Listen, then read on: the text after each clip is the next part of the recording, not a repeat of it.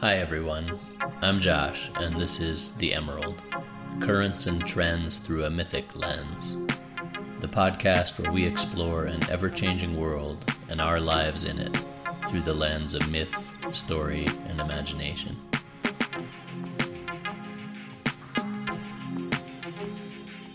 The Emerald, all that's happening on this green jewel in space.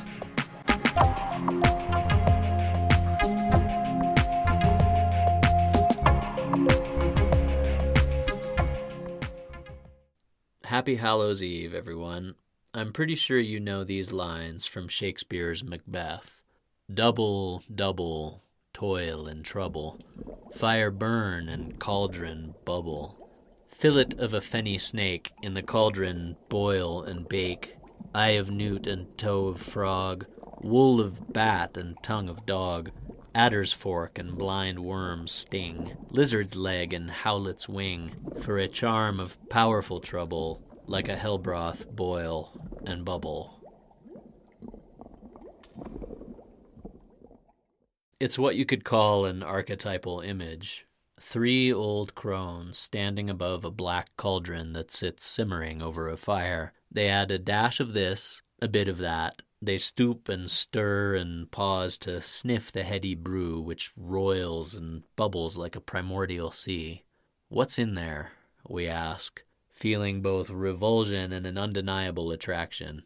Of course, we want to see what's in that cauldron. We want to gaze into the murky, bubbling depths. We almost don't want to, but at the same time, we can't resist peering into that primordial broth. Even though if we do so, we know we might see things that are pretty gross. You know, half boiled snakes and lizard eyes and such. And who knows, if we were to actually take a drink of that crone's potion, what would happen to us? It could be poison. We could drop dead on the spot, or it could be magic. It could make us lose our rational senses and fall forever in love. It could be powerful medicine, a few drops, all we need to heal all of what ails us. Or it could even, perhaps, be the immortal elixir itself, the nectar that resurrects the dead and gives everlasting life, the most advanced medicine of all. Cauldrons, cooking vessels, have been part of the human experience and therefore captured the human imagination for a very long time. The archetypal imagery of crone and cauldron has deep Celtic roots. When the Catholic Church started to get itchy at the notion of any source of power that wasn't theirs to control, cauldrons started to be cast as evil, inevitably tended by warty hags and used for evil purposes. For a cauldron is, in a sense, autonomy the power to prepare whatever one wishes over a fire of one's own making. And so modern day Wiccans have reclaimed the cauldron, seeing it as a time honored vessel of potency and power. Power and stability in the midst of a sea of roiling change is how the ancient Chinese rulers viewed the cauldron, or ting, which embodied their rulership. And in Indian tantras, the cauldron becomes synonymous with the universe, and of course, by extension, with consciousness itself. While in the West the cauldron was driven underground by witch hysteria, it was also reborn as the alchemist's crucible, the vessel in which the great work of the transmutation of base metals into gold takes place. And in the deep magical traditions of the African diaspora, there exist still today what you could call cauldron cults, in which the cauldron is the central object of power. All of this, of course, harkens back to the most primal of human experiences cooking putting things into a pot and boiling them. All one needs is fire, water, a vessel, and time, and transformation is guaranteed, all in a simple cauldron. Today, we'll dive into cauldrons, inner and outer, and maybe we'll come out the other side transformed on this episode of The Emerald.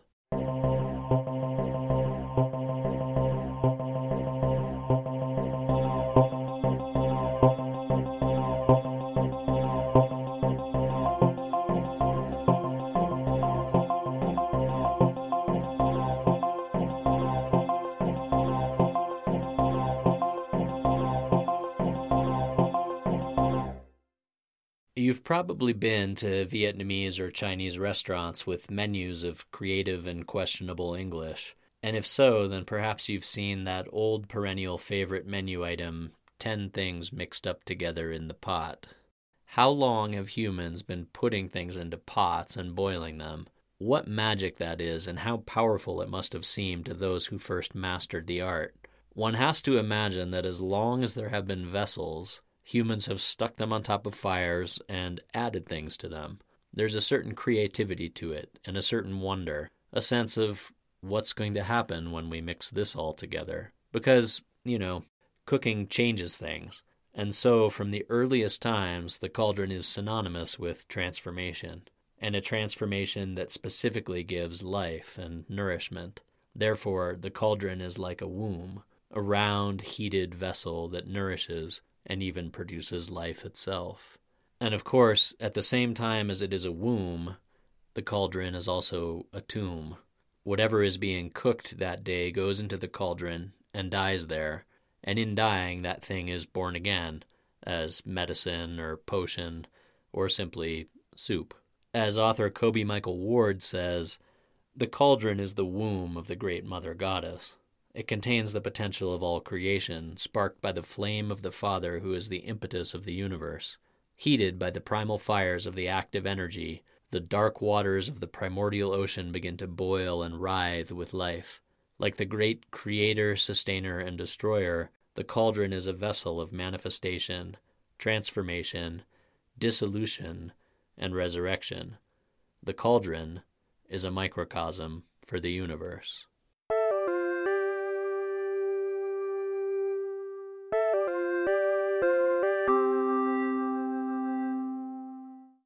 Cauldron as universe. It probably didn't take long at all for early human beings to see that a cauldron was a whole lot like the world itself. Movement and change and transformation, all transpiring within the circular vessel of space. A heated container and stuff happening within that container, things dying and changing so that other things might grow and thrive, all in this great vessel.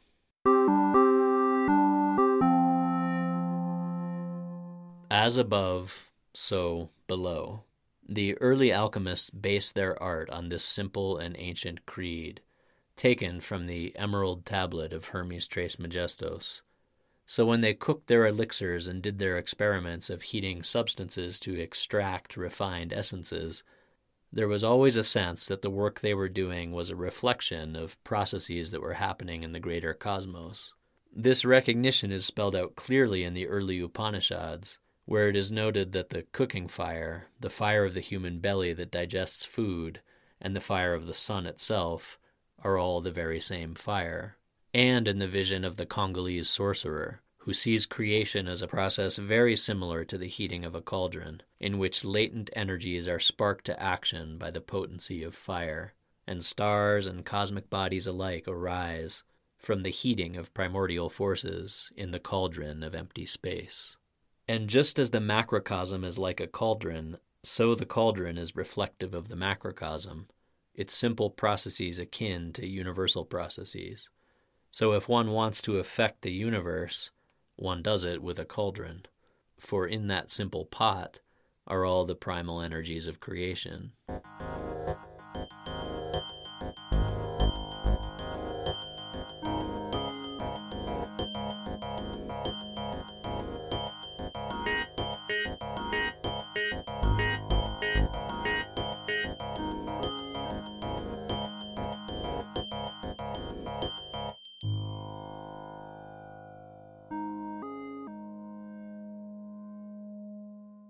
There's a story from the old Celtic legends. Martin Shaw retells it in his book, A Branch from the Lightning Tree, and he starts it off in his typical vagabond way quote, Back when the world was young and full of charming wolverines, a sorceress, Ceridwen, once composed a draught of raw magic in a vast cauldron.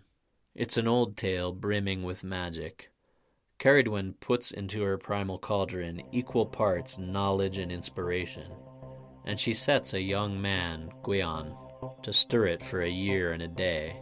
She intends to give it to her son to offset his foul nature, and she only needs three drops. The rest will be lethal poison. But the fire is stoked high, and the cauldron cracks and overflows. Three drops hit Gwion's thumb, and the rest of the cauldron's contents flow outwards, poisoning all the village horses.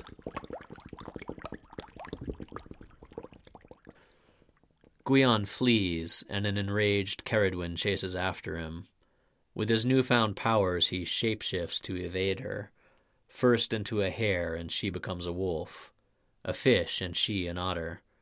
Finally, he transforms himself into a morsel of corn, and Ceridwen, in the form of a bird, eats him. But Gwion's power from the cauldron is too much. Upon returning to her womanly form, Ceridwen finds she is pregnant and knows that Gwion has regenerated inside her. She gives birth to a child who she intends at first to kill, but when he is born, he is beautiful, with a brightly shining brow, and so she names him Taliesin, Shining Brow, and he goes on to be the greatest bard of legend, as he was born of three drops of pure inspiration.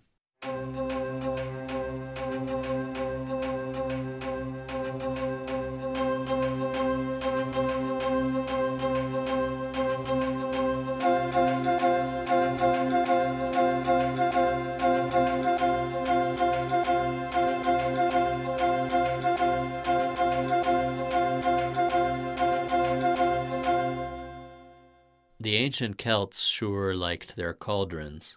Cauldrons are repeatedly referenced in the Celtic myths and songs, and in fact were said to be the source of inspired song itself, and were the centerpiece for many druidic rituals. I remember such cauldrons distinctly from the Asterix comics I read as a kid, in which the local druid, Getafix, was always heaping mistletoe cut with a golden sickle into a bubbling cauldron. In another Celtic story, we hear of the Pair Dadeni, the cauldron of rebirth, which brings people back to life if they get inside it.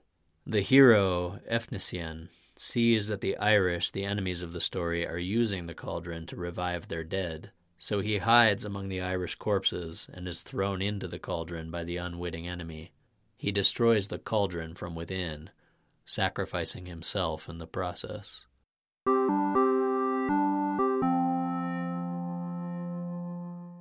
As sacred objects, Celtic cauldrons were deliberately and ritually prepared, infused with energies that would boost the cauldron's power. They were often buried in the earth for a full lunar cycle, rubbed with oil and medicinal herbs. The wood used in the fire beneath the cauldron was chosen deliberately so that the cauldron would be infused with that tree's qualities. This care of the cauldron in the Celtic traditions bears a striking resemblance to how such ritual objects are treated in the cauldron cults of the African diaspora. In his book Palo Mayombe, The Garden of Blood and Bones, Nicholaj de Mattos Frisvold speaks of the centrality of cauldrons in certain Congolese traditions and lineages. Quote, the nganga can come in a great variety of forms.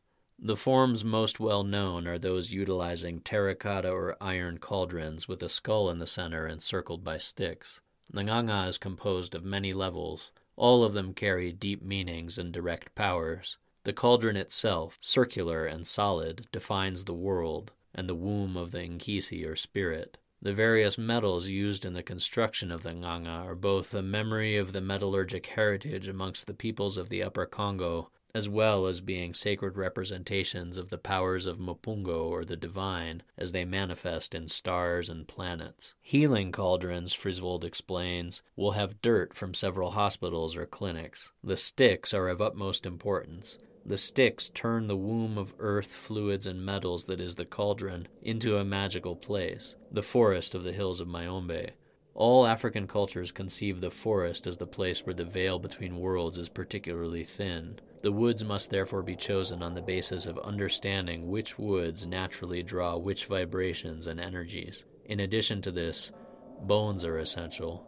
Seashells are also a necessity for riches and fertility, and feathers for spiritual flight. Machetes around the perimeter provide protection for the center of the cauldron, and a central stone, the thunderstone, the matari, serves as an axis for the cauldron. The nganga is a delicate jewel to construct, Frisvold says, and takes a minimum of one month to assemble. because all along the way, the shaman or sorcerer is purposefully and meaningfully interacting with every component that will form the cauldron, so that the work is spiritually thorough, potent, harmonious. Once complete, the cauldron is not viewed in any way as a symbolic representation of this, that, or the other. It is a living being, a living member of the lineage that has a name and a spiritual presence. And here's where it gets interesting. The word nganga is both a sorcerer and a cauldron. In fact, little difference is seen between the body of the sorcerer and the body of the cauldron. So the cauldron is also a being, and we ourselves are cauldrons.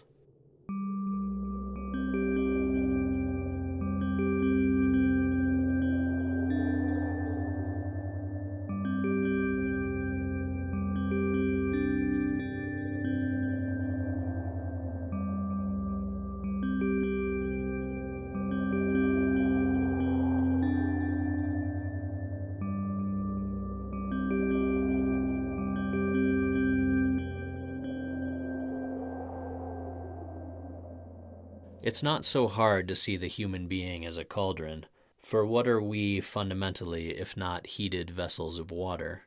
The vision of human body as vessel is an ancient one, at least as old as the word body itself, which means, of course, bottle or vessel. Cultures around the world have spoken of the body as a cauldron, and even envisioned localized cauldrons within the body.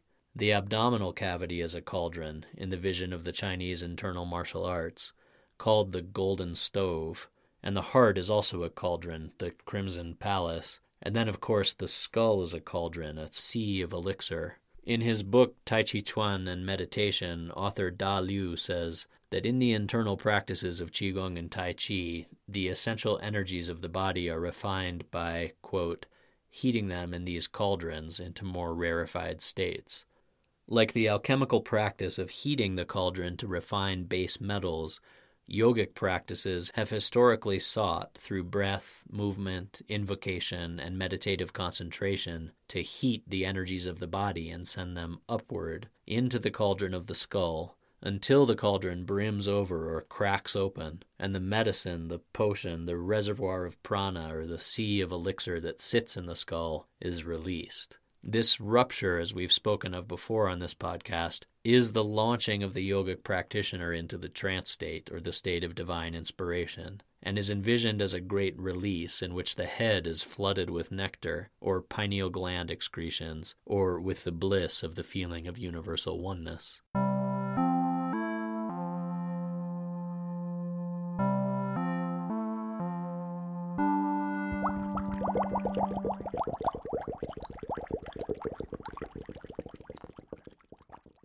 With this yogic vision in mind, let's return to the story of the birth of Taliesin, or the Shining Brow, a story so brimming with yogic imagery it could be the subject of a book unto itself. The cauldron is filled by the Mother Goddess with pure knowledge and divine inspiration. The young man, or the yogi we'll call him in this case, stirs the cauldron until it releases three drops. The power of the drops of concentrated inspirational energy rocket the yogi into a state of rupture. The cauldron cracks. And after this rupture, of course, the yogi is never the same again. He cannot live as he has lived before. The goddess herself devours him, devours his old self, and absorbs him into a state of universal oneness, where he is returned into the primal womb of the infinite, and then reborn as a child with a shining brow, a skull radiant with refined and illuminated consciousness, a realized yogi who has drunk the nectar of immortality that lives in his own skull.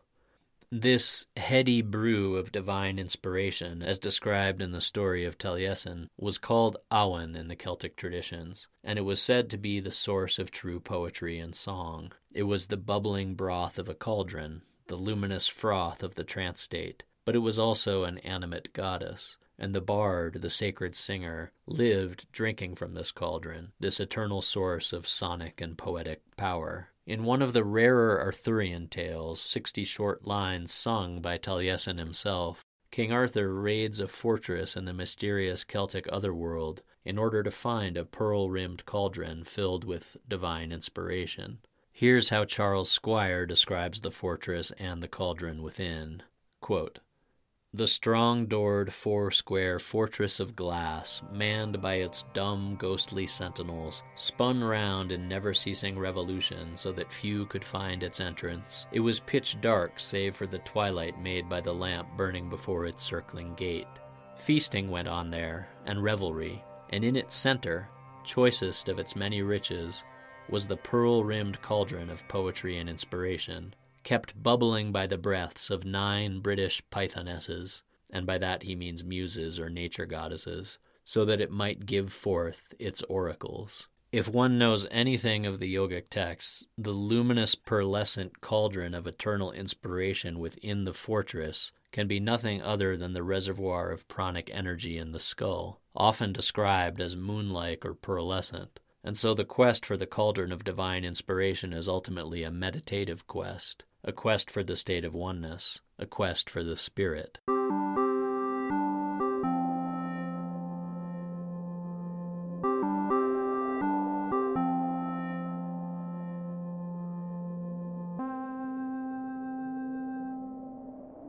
As the Dialogus Miraculorum says, the soul is a spiritual substance of a spherical nature, like the globe of the moon, or like a glass vessel that is furnished before and behind with eyes and sees the whole universe.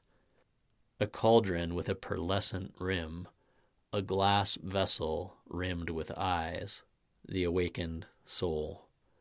So the journey is an inward one, and the goal ultimately is to claim the cauldron, or break it wide open, or to release somehow the liquid that lives inside it or perhaps even to move beyond it entirely.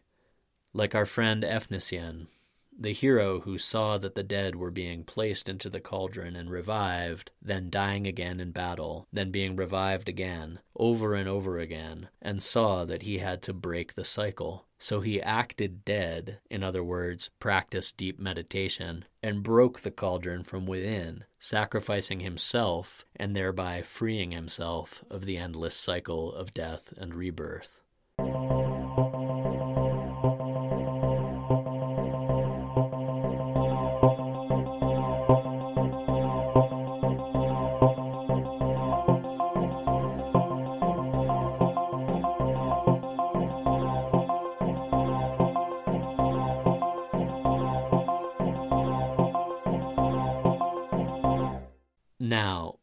Skulls. So, yeah, the alchemical work of the cauldron happens in the skull itself. The sorcerer's work with the cauldron, Frisvold says, quote, is the work of the skull. And the Congolese cauldron is constructed around a skull that becomes the head of the cauldron being. In the Tibetan tantric traditions, the cauldron is literally a skull, tantric practitioners use cups made of human skulls, usually those of teachers within their own lineages, as ritual objects, as offering bowls in meditative ceremonies. Simultaneously, within the skull of the living practitioner, the universe is envisioned as a great offering cup, an alchemical cauldron, a skull within a skull.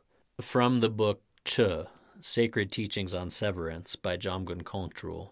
Imagine that the feast tray itself is a skull cup, white on the outside and red on the inside, equal in size to the billion fold universe. Eventually, the skull cup is filled, in the mind of the practitioner, with the radiant light of the sun and the moon, the resonance of sacred syllables, all dissolves into the cauldron of the skull until it is full to the brim, a great ocean of undissipating elixir, white with a tinge of red and bluish light, totally permeating the realms of the world. And of course, never to be outdone in their practices of ritualized self sacrifice, the Tibetan Tantrika constructs a meditative and imaginative scenario in which their own corpse is, quote, butchered, pounded, split, sliced, and heaped into the skull cup. Fire blazes up and heats the skull cup, boiling the ocean of flesh and blood until all the impurities spill over and dissipate, and what remains are rays of tricolored light. So consciousness itself becomes an offering platter, and the sacrifice of the individual self in favor of the eternal is the meal that is prepared in the cauldron. Soup, anyone?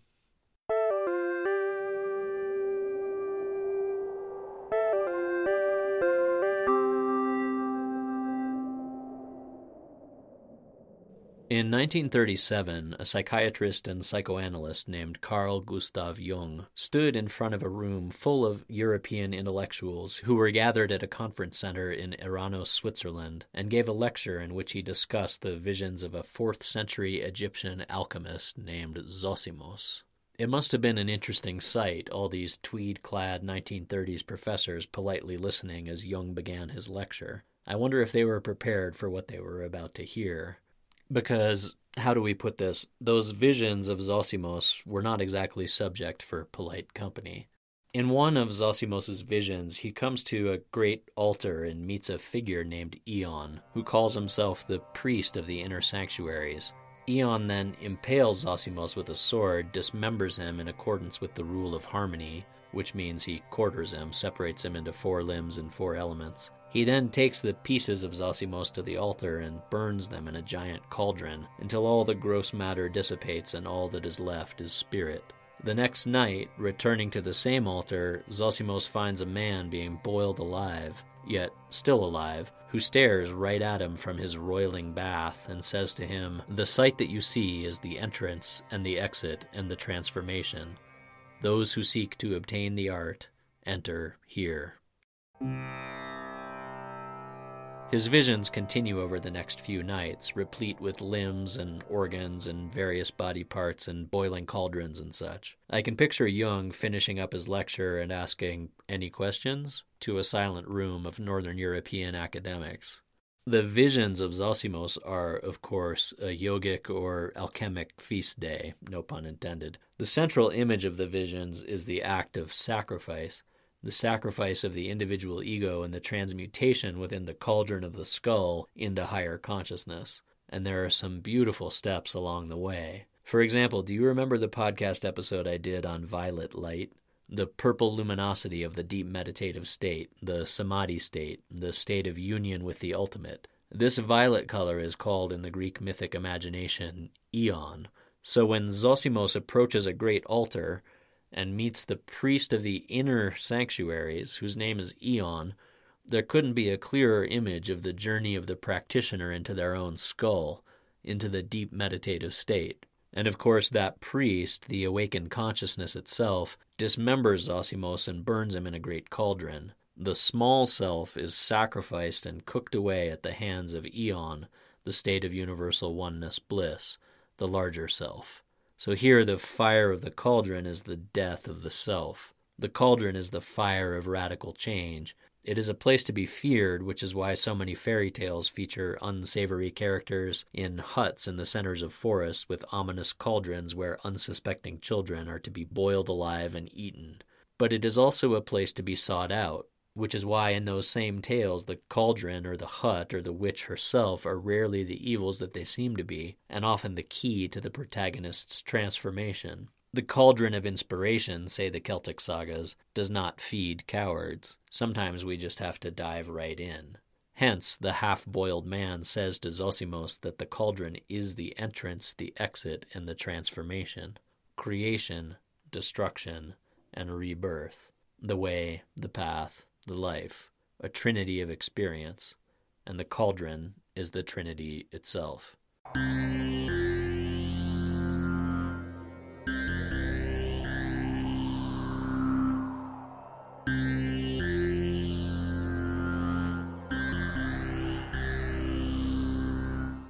Remember those three crones tending Shakespeare's cauldron? Yeah, he didn't make that up.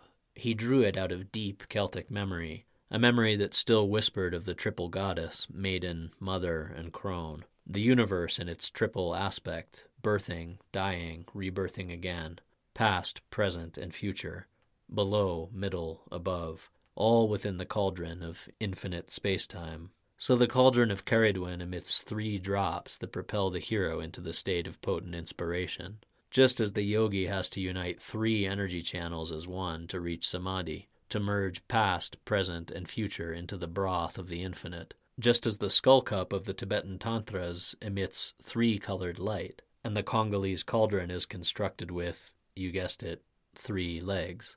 Traditionally, says Frisvold, Prendas were made in three legged cauldrons. The metaphysical aspect is that the triplicity of the vessel coincides with the triplicity of soul, body, and mind. The Hindu tantric goddess Tripura Sundari, the beautiful one of the three worlds, is said to string the three worlds together as a garland within the great cosmic saucepan that is the universe. And our favorite bard Taliesin sings of the three aspects of divine inspiration that arise splendid from the source. The source, of course, is the cauldron. And oh, did I happen to mention that the word for cauldron in the old Celtic tongues is the same as the word for God?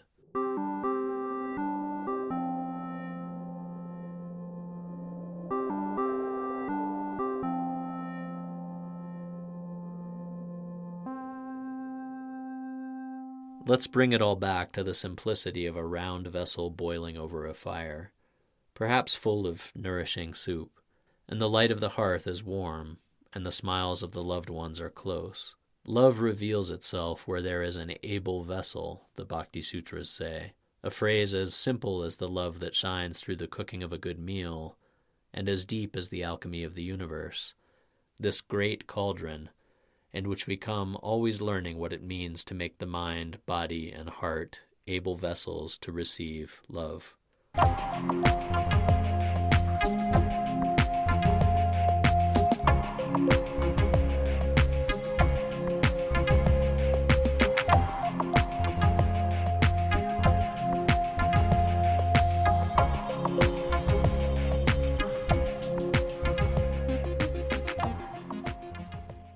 This episode contains references to several books, articles, movies, etc. These include Macbeth by William Shakespeare, Fire Burn and Cauldron Bubble by Kobe Michael Ward, The Emerald Tablet of Hermes Trismegistus, A Branch from the Lightning Tree by Martin Shaw, Alchemical Studies by Carl Jung, The Tower of Alchemy by David Goddard, Tai Chi Chuan and Meditation by Da Liu, The Mabinogion, the great compilation of Celtic myths and legends, The Dialogus Miraculorum, the Adventures of Asterix and Obelix by Goscinny Uderzo. The Bhakti Sutras, and a great translation can be found in Bill Mahony's book Exquisite Love. The Goddess Within and Beyond the Three Cities by Jeffrey Lidke. And for the postgraduate alchemists among you, Palo Mayombe, The Garden of Blood and Bones by Nicholaj Frisvold.